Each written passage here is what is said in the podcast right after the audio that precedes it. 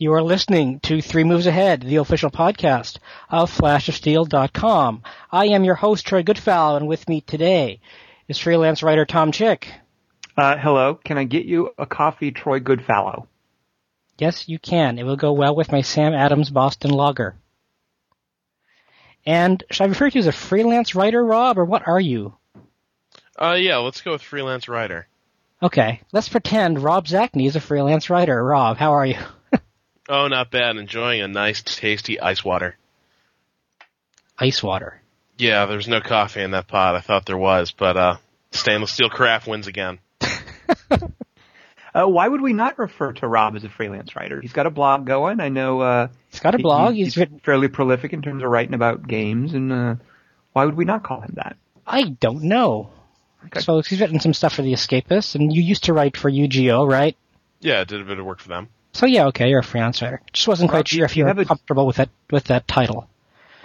Do you have a day job, Rob? Like a thing you have to do during the days? I work very hard at avoiding those. I've discovered after much experimentation that I'm terrible at working like regular day jobs. So I try to earn my keep in other ways. Okay, I just didn't know if there was another job title that might be more appropriate. I'm partnered to an academic, so woohoo! Yeah, that saves my ass.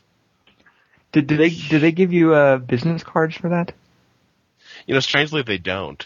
The life of the academic spouse. It's a good one. All the fun parts about hanging around a university and none of the faculty wars. Nice. Tell me, Troy, does your wife ever resent you when she's... Constantly. Yeah, when she's working really hard to do, like, professory stuff or, you know, professional stuff, and you're not doing that? Well, we'll talk about all the marital resentments of the Goodfellow family some other time. They were sure they're epic and legion. But today, let's focus on happier things. We hope we're going to talk about... We had our Looking Back at 2009 episode a couple of weeks ago.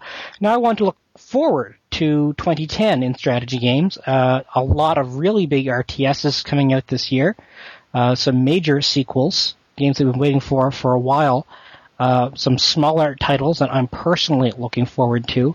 But really, this is going to be the year that the RTS makes its, you know, I would say maybe its last stand for broader cultural relevance.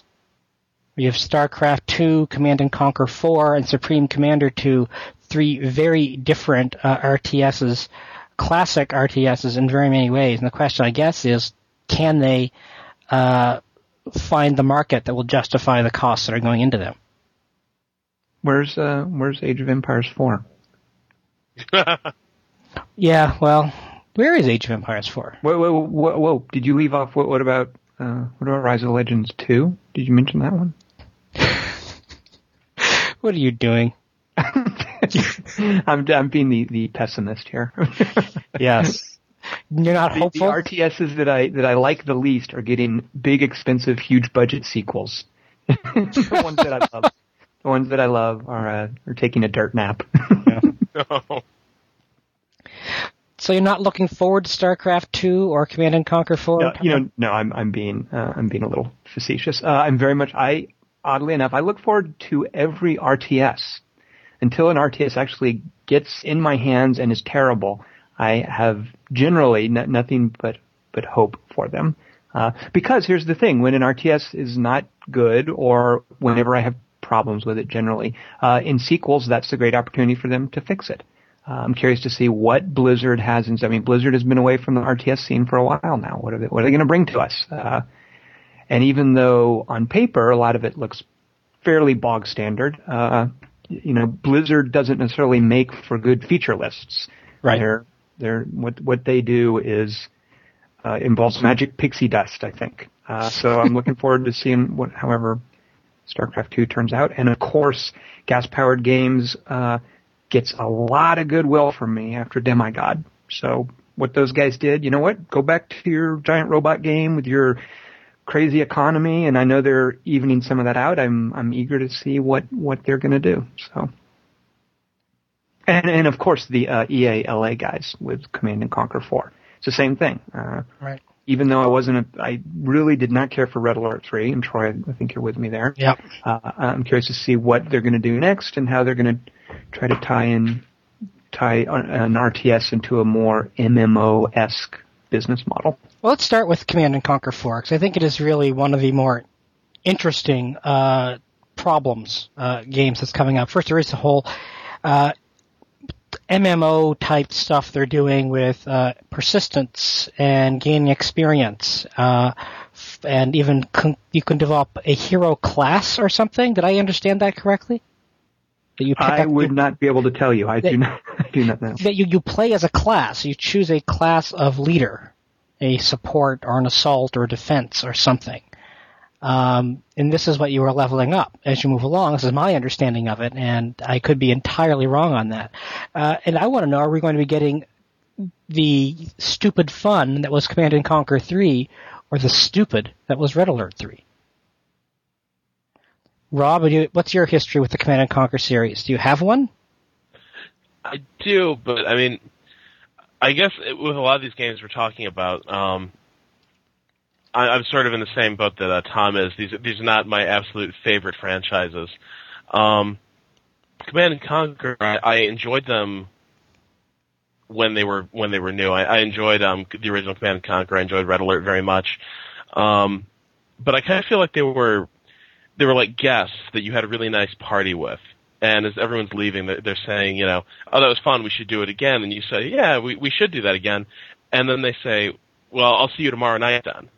That's kind of where I'm at with Command and Conquer. I feel like I got a lot more of that game, that series, that I really ever wanted. And at some point, I just sort of checked out around the second game in each series. Played them both. Didn't care for them very much. So that's about when I left, and I missed the third game. So when Command and Conquer 4 comes knocking at your door, you're going to pretend you're not home? Running with your metaphor there. I may do that. I may not answer. But I mean, I'm going to have to read reviews. But some of what I hear has me curious. Suspicious would be too strong a word. But curious, some of their decisions I find curious. That's the word I'll use. Such as, what makes you curious in the Command and Conquer? The persistence really surprises me. I don't remember reading that you pick like a class, but I do remember that you gain experience, and there's sort of a modern warfare style skill progression, right? Yeah. Yeah, and that persists through the multiplayer. So I'm not sure how you really balance the game for that, how that's going to work. It's a neat idea, but I think, you know, Dawn of War 2, they put it in, they did something like that in the single player campaign. They just made that they spun that off as a completely different sort of experience from the multiplayer game. Here it sounds like they're trying to square that circle. I'm not sure how you do that. And you know, Rob, you're being kind, I think, by saying curious rather than suspicious. But I'll take up the banner of being suspicious for two reasons. Here are Tom Chick's two reasons that he thinks C&C4 is going to be a big messy boondoggle that's a terrible RTS. And I hope I'm wrong. I would love to be wrong. But here are my two causes of suspicion. The first is that for me, and I think for a lot of people who really enjoy real-time strategy games, the appeal is you are given a set of tools. You are given a faction, and there are many options for how to play this faction, and in any given match, the choices you make are open before you. You start with just one builder and maybe one gatherer and a field of resources. And part of what makes the genre appealing is the choices you make as you spin out this starting position into an army, and you have various tactical choices. And I just think that gameplay model doesn't work well with this idea of doling out one particular hero or faction or slowly folding in units. I have a similar problem, for instance, with Blizzard's approach to spreading out StarCraft 2 over three different releases, each for one faction. The appeal of a real-time strategy game is getting all of the toys in one box and then making decisions about which ones you want to pick out of the box and play with. So the fact that they are throwing over that model in favor of something more commercially viable Makes me very suspicious. My other cause for suspicion is that it is EA. EA has not missed an opportunity to do some really clumsy money grab. And I think of everything from the way they handled some of the downloadable content for Dragon Age to I'm playing Army of Two right now. And the Horde mode, which is a popular mode where you play co-op against a bunch of AI guys who are attacking you, that you don't get unless you pay extra money. The way that in their Need for Speed games, you can either earn the unlocks for your car, or you can spend real money buying them and circumventing the gameplay. EA has just been notoriously clumsy trying to monetize post-release content for their games. And I just that does not bode well for whatever they have in mind for C&C4. So those are my two causes for extreme suspicion for C&C4. Well, another issue of concern is that they cut the C&C4 team in the huge round of layoffs. The C&C4 team was heavily hit by them. Since most of the game was done, they took off a lot of the asset people and let them go because they weren't needed anymore. So I wonder what that means for post-release support or DLC or patches or what have you in the long run. Mm-hmm.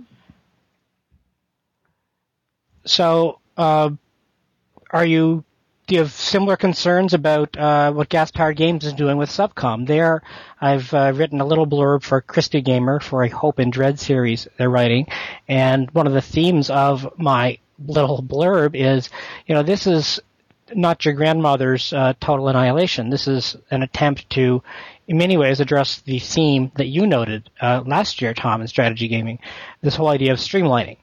Of making the game, you know, if still, you know, foreboding and still forbidding and still broad and huge and loud, but also in a more accessible and simpler and in many ways more traditional. It's going to be a tough row for them to hoe. I mean, there are their fan base, the people who really like the Total Annihilation, Supreme Commander lineage. There's a real danger that they're going to alienate those people, I think. In an attempt to widen the audience. Why would that be? A lot of the appeal of Total Annihilation and Supreme Commander is a really tricky and unique approach to economy. This is unique for Total Annihilation and Supreme Commander, this idea of deficit spending that's not intuitive. It makes it easy to put yourself into an economic death spiral. It takes a whole different kind of economic management than just simple peon shuffling. Well, wait, is it still what they did in Total Annihilation where you don't have so much have finite amounts that are coming in, but like you need to more watch the streams that are coming in? It was Supreme Commander. I don't know if Supreme Commander 2, if that's part of their streamlining or not. Troy, do you know? I'm pretty ill-equipped to talk to. My understanding from what I've read about Supreme Commander is that it will be moving to a much more traditional economic model where you spend what you have, and they won't let you spend resources or money you don't have. So the deficit spending, where you could, you know, bet against a economy developing heavy in energy or heavy in matter, based on how quickly you can get your little whatchamacallits out there building stuff. That's not going to be as much of an issue. They realize that or hope that moving to a more traditional spend them if you've got them model will make for more accessible gameplay, more comprehensible gameplay. And to what end, I'm not sure, because like you said, the people who play this game who are fans of it are, you know, these are, well, they're crazy in a good way. I could never really warm up to the series, but it takes a special kind of crazy to really love Total Annihilation and Supreme Commander. I mean, these are very special and unique, and I'm happy these games are out there for somebody. Hang on, because I never played Supreme Commander. When it came out, I just did not have a computer that could handle it. But I did play a lot of Total Annihilation back in the day, and one of the things it was one of those games that I sort of. I really admired just how bonkers it was. Just how everything was just gigantic, and I still don't think I've seen as many units and as many moving parts to a battle as I've seen in that game.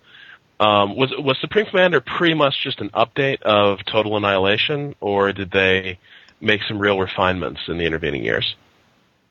It was a refined update. I mean, it was very much the spiritual era of Total Annihilation and the things that people liked about it, such as the unique economy, the number of units, and I don't remember that there was a really powerful in Supreme Commander, a really powerful set of systems based on air combat versus naval combat versus land combat.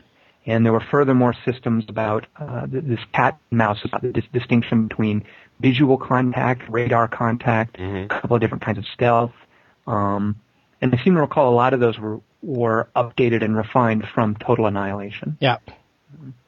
It was a very good game, sure, especially for Total Annihilation fans. And I just think that they realized that, hey, we can't make a game just for Total Annihilation fans anymore. Yeah. We want to appeal to some of the StarCraft players and some of these people who are maybe digging Demigod because it's easy to get into. We want to make a game for them. So if you actually, did you guys hear that? If you listen real closely, you can hear Total Annihilation fans with torches and pitchforks marching right now on Gas Powered Games. They're wending their way there as we speak. So that'll be. So I think that will be. I predict that will be one of the features of 2010. A bunch of very angry Total Annihilation fans decrying Supreme Commander 2 as a betrayal. That's one of my predictions. But you can't really blame Gas Powered Games for doing this. And this is just makes.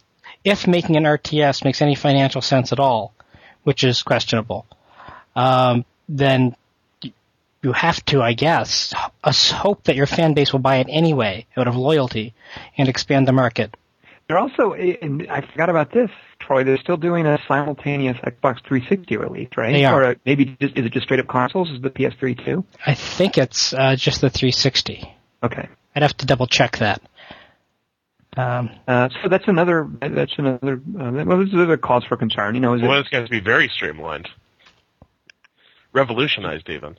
No. I don't know that they're quite. Yeah, I don't know if that's quite the approach they're taking. I think they're just trying to adapt a PC RTS to a console interface, if I'm not mistaken. But we'll find out soon enough. No. And that comes out quite soon. Is that March? Early March. Okay. And I guess the 360 is 2 weeks after that. And what's the release date for CNC4? Is that established? The release date for CNC4, that is March 16. Whoa! There's another peril for Supreme Commander 2. Yeah. That's a terrible time to release Supreme Commander 2. What are they thinking? I don't know. But ouch. CNC4 comes out 2 weeks after SubCom. Yeah, okay. So that's not, probably it's better than releasing it after Command and Conquer 4.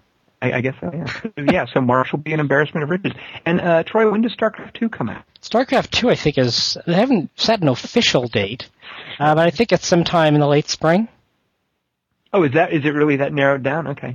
I think. Look, they could push it to 2011, and I don't think anybody would be surprised. They've certainly shown a lot of video, and there's been a lot of news leaking out about it, but I would not be surprised if StarCraft 2 fell to, quarter 3, quarter 4, or even 2011. But I hope not, because Blizzard is, Blizzard makes good games. And I don't think there are very few companies that really have the same seal of quality that the Blizzard name has become in the industry. So they haven't done a strategy game in a long time. So okay, how excited are people for StarCraft 2, and why? Well, I guess the why is what I just said. That this is Blizzard returning to its roots in many ways. Blizzard, is an RTS company. They haven't made one since Warcraft III, right? Warcraft III, right? And did you? I mean, how much did you like Warcraft III? I liked it. It was good. Yeah, I've never been really. My reaction. In that exact tone of voice, though, right? Like, yeah, I liked Warcraft 3. It didn't really do much for me, though. For me, like, this is Blizzard, trying to prove they still got it. you know, after StarCraft. And I guess I'm just... You're not hopeful? Well, I mean, I'm always hopeful. But I guess, for one thing, it does look like a game that is very much trying to be StarCraft 2, the game you know and love. And I do worry a little bit that it might be going in the direction of pretending that the intervening 10 years haven't really happened. That it's going to be pitching itself to the people who love StarCraft and just want that experience again. And, you know, that might be a good move because there's a lot of those gamers. You know, I know a lot of them who really haven't played an RTS in StarCraft. But I'm not one of them. You know, I've tried to go back and, you know, I really can't. And to see a game that looks that similar coming, you know, I'd be lying if I said I wasn't a little disappointed. So, Rod, whereas so to sort of counter what you said, Rob, kind of like I did with CNC4, here's two reasons Tom Chick is hopeful about StarCraft 2. I hear what you're saying, and I agree a lot, but there are two things specifically about StarCraft 2 that make me pretty excited about whenever it finally comes out. One of them is how good Blizzard is with their mythology and their backstory, and in terms of creating universes and worlds. And even if you didn't like Warcraft III, it was just incredibly rich with the three factions and how different units were different from each other and the gameplay mechanics. And I just think Blizzard is so good at breathing life into stuff rather than just saying, here's a tank, here's an orc, here's an elf. So whatever they're going to do with this cool mythology that's already floating around out there with the Zerg and the Space Marines and the Protoss. Whatever they're going to do with that, I'm really looking forward to seeing. The second thing, though, that makes me super hopeful about StarCraft 2, one of the things that I think guys like us fail to appreciate about Warcraft 3, because we play it and we maybe enjoyed it or didn't, and then we kind of shrug our shoulders and move on to another RTS. Warcraft 3 was single-handedly responsible for an amazing amount of work from a community of mod makers. If you think before Warcraft 3, we didn't have that whole Defense of the Ancients style gameplay that eventually gave us Demigod. And I know that Blizzard they're very aware of that. And they want StarCraft 2 to be very much a platform for that same kind of creativity. And there have been a few demos of what you can do with StarCraft 2 as a platform for mods and whatnot. So I'm very excited once it gets out into the community with the millions of people that are going to be playing it to see what sort of creativity bubbles out from the fans that we can benefit from. And if any game, if any company is going to revive the RTS, it's going to be Blizzard. Yep, and of course, you know, it'll be nice to have like Halo Wars, it would be nice to have a very commercially successful RTS that'll maybe reassure other developers, hey, you know what, there's a big pie here, come in and get a slice. Then once again, because Halo Wars had this established mythology, but it was selling to the Halo audience, not the strategy gaming audience. It wasn't selling to people like you and me, was it? I mean, sales are sales to the bottom line, but... Well, it certainly didn't do anything like... say End War or Brutal Legend to really prove that RTSs worked well on consoles. I mean, it was still very much the traditional PC model. It was adapted reasonably well to a console controller. So I don't think it convinced anyone who didn't already. I don't think it convinced people that RTSs were that the consoles were a viable place to make RTSs. Right. It didn't win any converts there. I don't think. But it sold well, and so guys like you know, Gas Powered Games and Supreme Commander 2, they're like, okay, well we're gonna keep trying to push RTSs onto console systems. So those are the three big RTS games, and of course there's a world bigger than the RTSs. Are there any other titles that you guys are specifically interested in beyond the Ruse? Oh, Ruse! Oh, I forgot Ruse. How could we forget Ruse? Ruse comes out in a few weeks. Does it? That's it? Yeah, it's a February 2nd. Yeah, that's one that I am really curious about. much more so than these other games. These games might be bigger names, but I really have no idea what to expect from this game, and that means that, you know, in the corner of my heart, there's this part of me that's getting, like, you know, really excited and really hopeful, because at least the sense I'm getting is that it really does sort of twist the mechanics a bit, whereas these other three seem very traditional in their way. That you could say that they're all different archetypes for standard RTSs. I think Ruse might be a little different. So what in particular has you excited as far as mechanics go with Ruse? Ruse is an Ubisoft game. For those of you, we haven't talked a lot about it. I suspect we will once it comes out. So what about it? It's Eugen Systems, some French developer, and Ubisoft. So what about its mechanics has you curious? Well, for one thing, it's got that slick iPod Touch table that you play on, and what's got me interested is that the way it's being pitched, at least, is that deception is such a crucial part of this. That ultimately, it's got all these traditional RTS elements, but so much of your perceptions of the battlefield and your opponent's perceptions of the battlefield are going to be shaped by these like ruse cards that you play that are going to give them some sort of misinformation or distort their view of what's going on in some way. And so you can't always trust what you're seeing. And so it becomes this guessing game that's sort of going on behind the scenes of this RTS.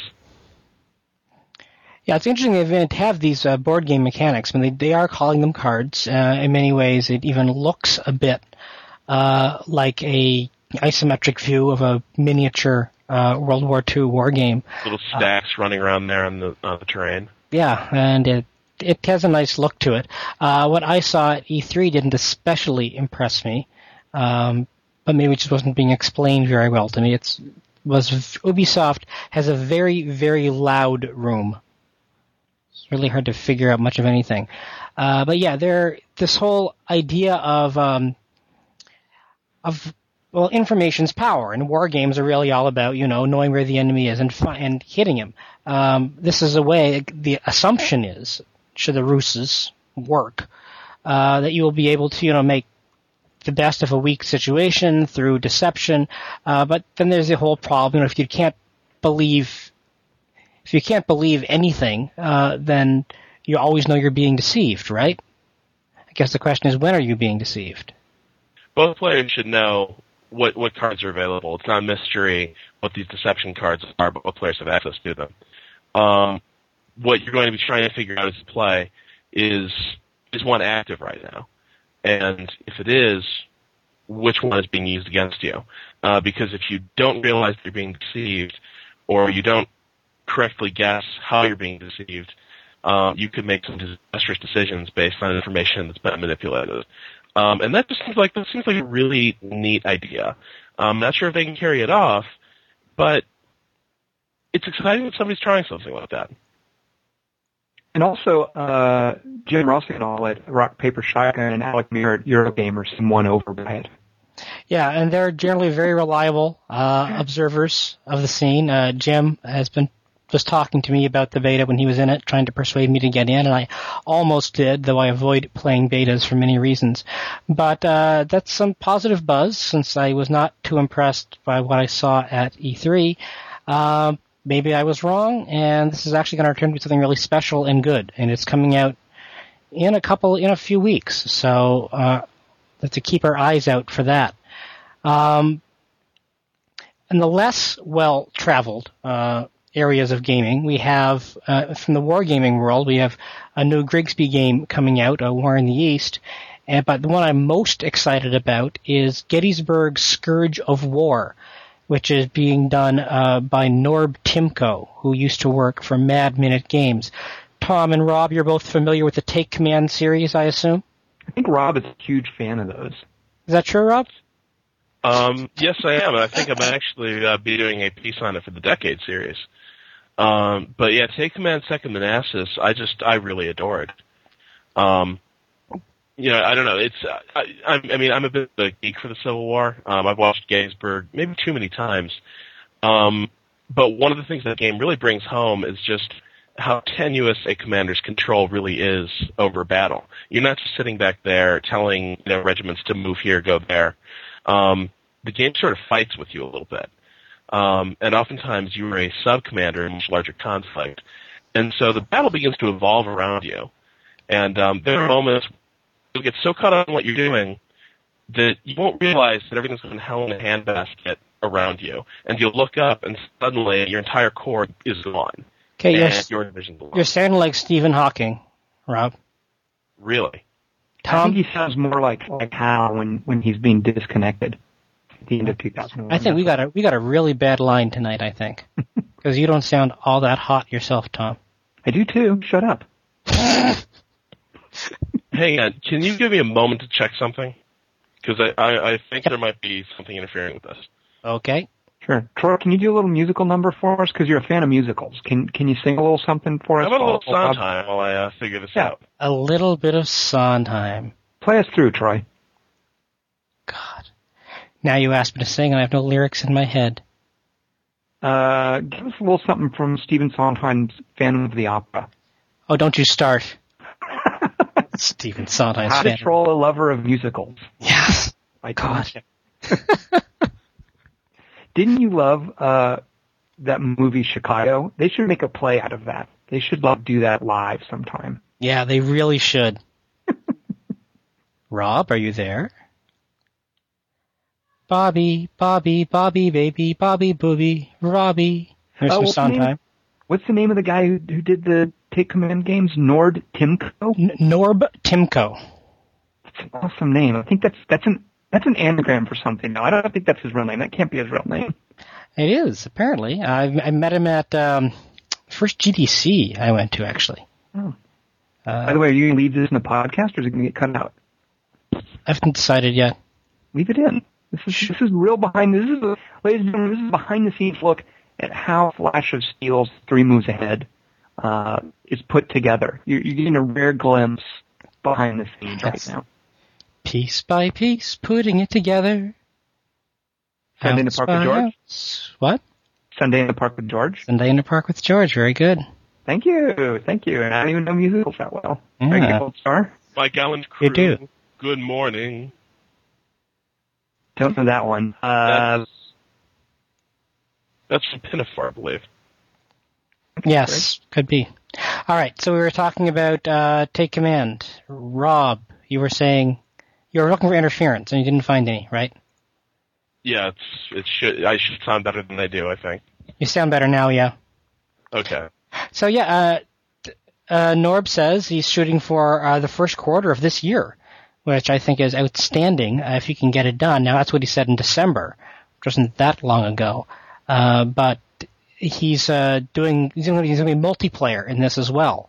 So that's something to certainly look forward to. They're great games. They were wonderful. Good, though. Take Command games, some of my favorite war games ever. Sort of a Rome Total War approach to the American Civil War with, as you know, as Rob said, there's a sense of entropy where things are fighting against you and the morale system. And if you're at it, I've always held that the game plays best at, you know, commanding just a few squads. Or, yeah. I mean, maybe a division, but never. It doesn't really hold together, I think, as a game at the army level. But we'll see. I disagree. Oh, yeah? Well, I think just one of the things that's really interesting about that game is that... But, yeah, it's fascinating when you're at that small level. But what really interests me is as you move further up the chain of command, your control of the battle gets more nebulous. You become you have to become, by design... a less interesting and bold commander because it's just so difficult to keep everything together. Mm. And so you need really foolproof plans. And even then, it's going to be very hard to make all the pieces come together. And you have to wrestle with that system. So I actually enjoyed the way that the experience became really difficult at higher levels. But I'm so happy that one of these games is coming out. I knew it was going on just Internet was so close to being finished, and a couple of readers actually independently emailed me about it, and I want to thank them both for reminding me that this was being done out there and to take a look at it, because now it is near the top of my list of things I'm hopeful for and looking forward to in 2010. A good, solid, hardcore, fun, action-y war game sort of thing that, you know, makes my heart pump a little bit faster.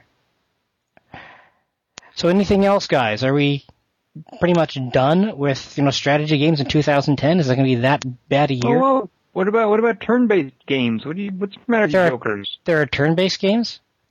Let's see. So in about a month or so, there's that thing that I mentioned before for the PS3, 360, and I didn't realize when we covered it on the podcast for the PC, a game called Greed Corp. Greed Corporation? Is it just Greed? I can't even remember the name. It's some Greed something. It might be Greed Corp. Okay. But it's a hex-based, turn-based game where you eat the hexes on the map as your resource, and you're basically eating the map as you fight over it. And that's from a small Dutch developer. EA just announced they're doing Risk, reworking the factions and whatnot, and it's by the folks who did the Xbox 360 recent iteration of Magic the Gathering. It was called Duels of the Planeswalkers, and it was which Julian was tightly made. Which Julian was a big fan of that, just saying. Right. It was a very tightly made, self-contained collectible card game in one package. You didn't have to buy a bunch of cards. So those same folks are now doing this Risk, which has distinct factions. I mean, it seems like they're not really just doing a port so much as doing a strategy game inspired by Risk. Right. And then, of course, the big thing, I know it'll at least be in beta. I don't know when they're going to actually launch, but Sid Meier's experiment with Civilization on Facebook. Isn't that next year? It's supposed to be this year. We have his grand Facebook experiment, and I haven't heard a whole lot about it. Have you? He's got a page there's a Facebook page you can join, where I think he said that it's going to be entering beta soon. Right. So, I don't know a whole lot about it, but it's this Civ experiment trying to meld with social gaming and Facebook and whatnot. And, so that I'm, you know, who knows what that's going to be like, but I'm certainly curious. Have you played many Facebook games yet, Tom? Ooh, I love me some of that Island Paradise. Why won't you be my neighbor on that, Troy? And Rob, get on Facebook and be my neighbor on Island Paradise. I'm making a policy to avoid Facebook. Ugh, well, how am I going to get someone to donate llamas to my island? Llamas? Yeah. Sure. What are llamas doing on an island? I don't know. You raise them, and then I guess I don't know if you eat them or you shave their fur off. It does sound like a great game. It's virtual alpaca farming. Nevertheless. Also, if you guys join and if you guys are my neighbors, you can help me find a lost dog, and I get XP for that. How about I just play Animal Crossing instead? Ooh, ouch! That's painful, Rob. Island Paradise is just this. I've been playing it out of it's almost out of morbid fascination. You just click on. There's no real gameplay there, but yeah, I click on stuff and I can't believe people are actually playing. But sure enough, millions of them are. So well, yeah, this is the thing. This is the thing with Facebook games. I mean, I played a few of them for quite a while, and you know, they get a little bit, you know, to be almost a duty or an obligation. You just stay up with them and you keep doing them because it's a way to pass a few seconds while you wait for something to download. But there's so little gameplay, so little real design. So I'm interested to see what Firaxis brings to that. When I spoke to Brian Reynolds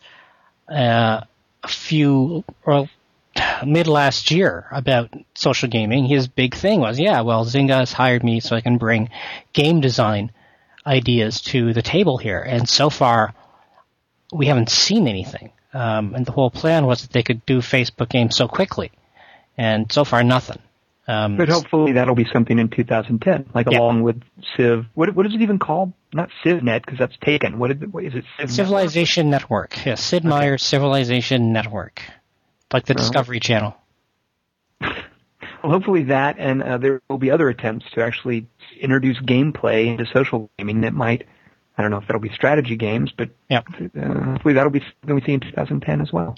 Well, Meyer did have a brief chat with Julian on the Gamers with Jobs podcast, which I linked to earlier this week, or I guess late last week, and he's said a little bit about his ideas for Facebook games and what he finds attractive about them. And I will once again link to his brief chat with Julian at the bottom of this podcast. Oh, we also have the new Paradox game coming out, right? Victoria, and also from Ajod, who did Birth of America, they're also doing a Victorian-themed game. The worst-named game of the year, Vainglory of Nations. Huh. Wish I was making that up. We might be able to get worse than that. The year's still young. Yeah, probably. So what's the Vainglory of Nations? What is the Vainglory of Nations? Ruling a great power in the Victorian era. That is the Vainglory of Nations. It's I think it's a turn-based game too. So it's kind of rare to see one of those. It's a lot like Victoria. And this is something that Ajod, Philippe Thibault's kind of gotten away from. He was the designer. He did the original Europa Universalis board game and was a consultant on the first EU game. Then he started his own company and did a couple of very terrible EU-ish games based on ancient and Dark Ages history. And then he moved his company to these great light war games like Birth of America and the American Civil War. And the idea of him returning to a grand strategy game is both interesting and sort of scary, given how poorly his other attempts have turned out. But that's weird. Those companies just merged, right? What companies? Ajod came under the Paradox umbrella, right? Hang on, I'm looking this up because Gamma Sutra News, Paradox acquires Ajod in PC Strategy Power Up. I did not know. When did they do that? This was in mid-December. Oh, okay. I was kind of occupied in mid-December. Yeah, well, we can link to this piece, Gamma Sutra, that sort of summarizes the deal. But no, the reason that strikes me as a little weird is that, I mean, if these games are essentially reproducing each other, you'd think they'd shuffle the schedule around a little bit so that you didn't have two Victorian strategy games coming out at once. Yeah, they're quite different looking games as well, and these are you can tell which company has the money. But it'll be interesting to see how it turns out. I think it's supposed to come out this year. Like most developers have been kind of iffy on exactly which quarter. But my assumption is Vainglory of Nations will be coming out probably quarter 3, quarter 4, and we have Victoria, I think, in quarter 2. I think that, but that's just a guess. No, you're pretty down on Victoria too, or at least pretty skeptical. I wasn't a bit. I mean, I liked Victoria for a bit, but it was never really a game I really enjoyed playing. Some really good design elements in it, but also some stuff that just didn't make a whole lot of sense. And it was very easy to game the system, and it's I've spoken to Johan Anderson about it. It was kind of his least favorite game as well of the series. He recognized that some things they did just didn't work very well. It was kind of incomprehensible in places. So I'm kind of surprised they went to that and to redo it. But they think the new engine will make it work well. I've been following the developers' diaries with great interest, and I think they're making some really smart decisions as far as streamlining the economic gameplay. So hopefully it'll turn out well. I'm not going to say down on it, but it's not exactly a game I'm clamoring for. You are more optimistic? Oh, I don't know if I'd say more optimistic. It's just, it's one of those things where if they carry it off, I will be really excited to play that game. Because I think one thing that not many strategy games do very well is make peace and economic and social change very interesting. Right. And Paradox is really good at that with the EU series, but even that is still, I think, more conflict-oriented. So I'm much more curious to see a game that, just by virtue of the era it's covering, is going to have to concern itself a lot more with some really serious political, ideological, and economic changes that happen in this era. Right. I mean, I'd be fascinated to play a game based on that concept. I could also see how a game based on that could be painfully awkward and boring. All right, so there's a hopefully it'll turn out. So those are the games we're most interested in looking forward to this year. There are probably a few others that will come to our minds probably as soon as we stop recording. But please fill the comment box on Flash of Steel with strategy games you're looking forward to, things we've forgotten, or take us to task for some of our erroneous conclusions, projections, etc. Next week, we have an expanded show. We'll be talking about the gender gap in strategy gaming. We'll have an expanded panel. Is there a strategy gaming gender gap, I guess, is what we're going to be talking about. I hope you tune in for that. It's a show that I've been looking forward to doing for some time. Say goodnight, guys. Goodbye, all. Good night. No one's going to rap for me? I think we had our musical segment with the Stephen Sondheim.